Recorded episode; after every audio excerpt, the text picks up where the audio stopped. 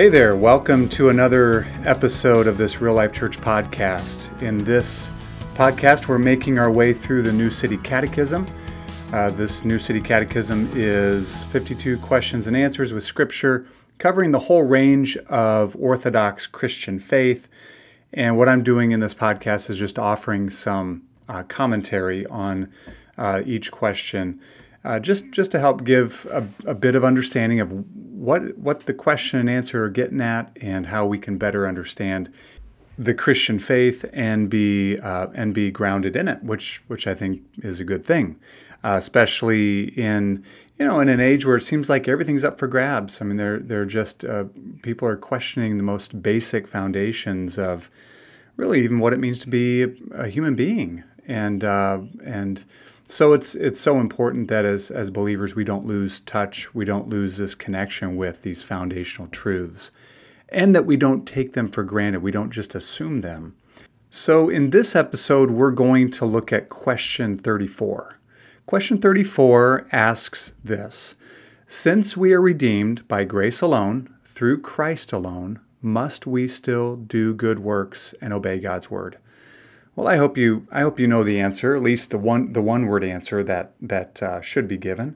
The answer is yes, because Christ, having redeemed us by His blood, also renews us by His Spirit, so that our lives may show love and gratitude to God, so that we may be, may be assured of our faith by its fruits, and so that by our godly behavior others may be won to Christ.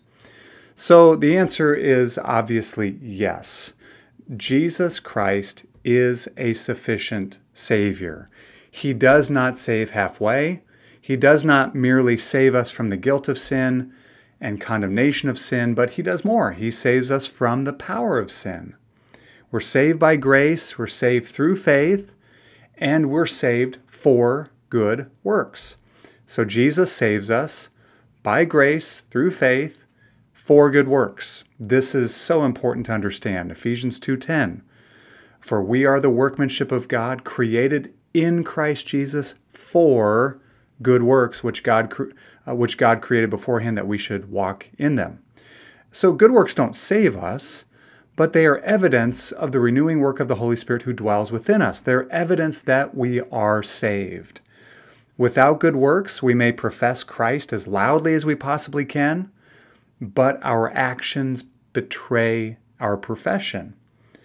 And think about it how can someone be truly regenerated by the Spirit, be given a new heart and a new nature, be raised from death to life with Christ to newness of life, and yet not bear witness of these powerful realities with a changed life? It's impossible. The Spirit will produce the fruits of His work in the hearts of those who are redeemed by grace. So, good works not only give evidence that we're saved, they also give us a richer, more full assurance of our faith. So, faith is proven or enlivened as it works.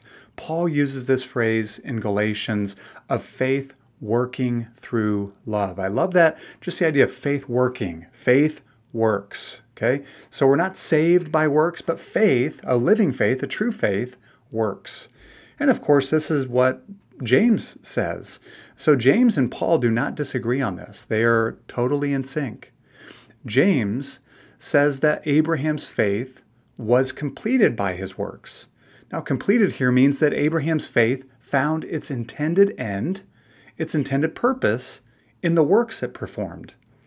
Of course, James goes on to say that faith without works is dead. So, a faith that doesn't have works is a dead faith. It's a faith that cannot save. Finally, our good works are important because it's by our works that we can show what God is like. We want by our lives to bear witness to what our God is like. Jesus, um, Jesus came to show what God was like. He said, "If you've seen me, you've seen the Father." So he came to reveal what God was like. In fact, in John chapter 1, it says, No one has ever seen God, but the one who's come from God has revealed him.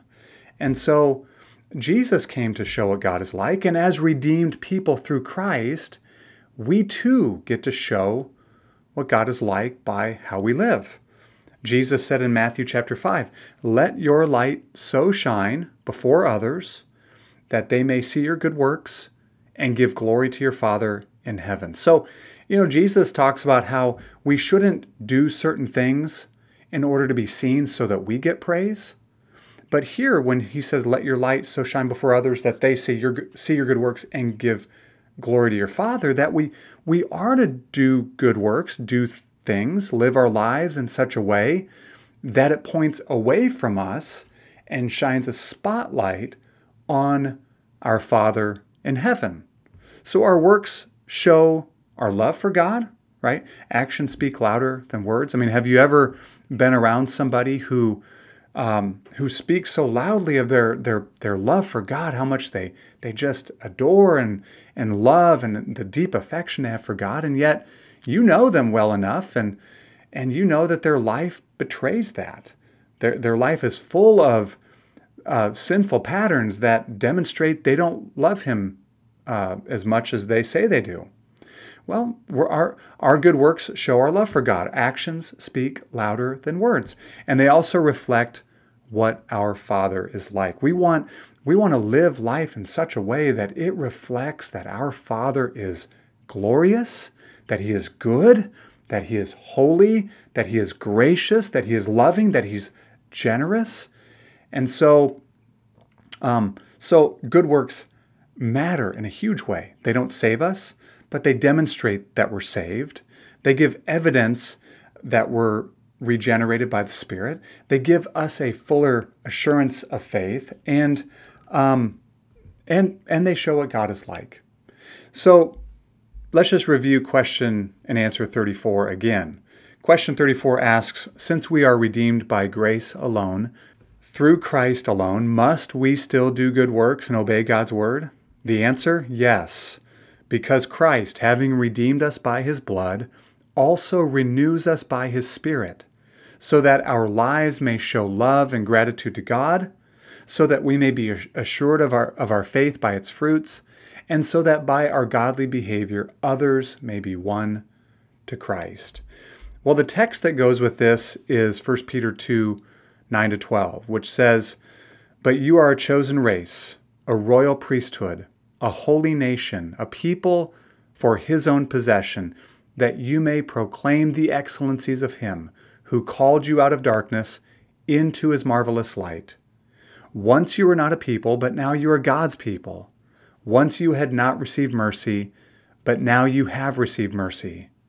Beloved, I urge you as sojourners and exiles to abstain from the passions of the flesh which wage war against your soul. Keep your conduct among the Gentiles honorable, so that when they speak against you as evildoers, they may see your good deeds and glorify God on the day of visitation. Well, until next time, thanks for joining me for this Real Life Church podcast episode.